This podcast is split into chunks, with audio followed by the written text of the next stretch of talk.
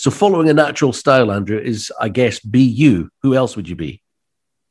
Yes, one hundred percent.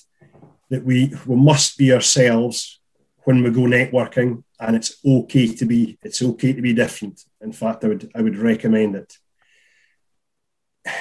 Number of reasons for this. It shows for a start. You know, if we're trying to to be something very different, then others are going to going to see that, and without even realizing why they're uncomfortable, they're going to be uncomfortable. If for ourselves, it helps us to relax as well. Uh, and when we relax, we're more likely to, to enjoy it.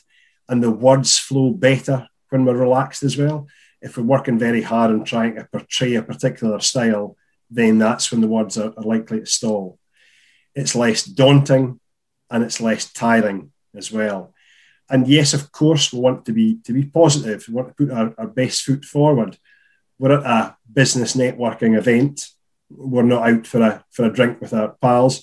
Remembering the days when we could get out for a drink with our pals, but the being being ourselves is better for us, and it's so much better for the other person that we're speaking with as well.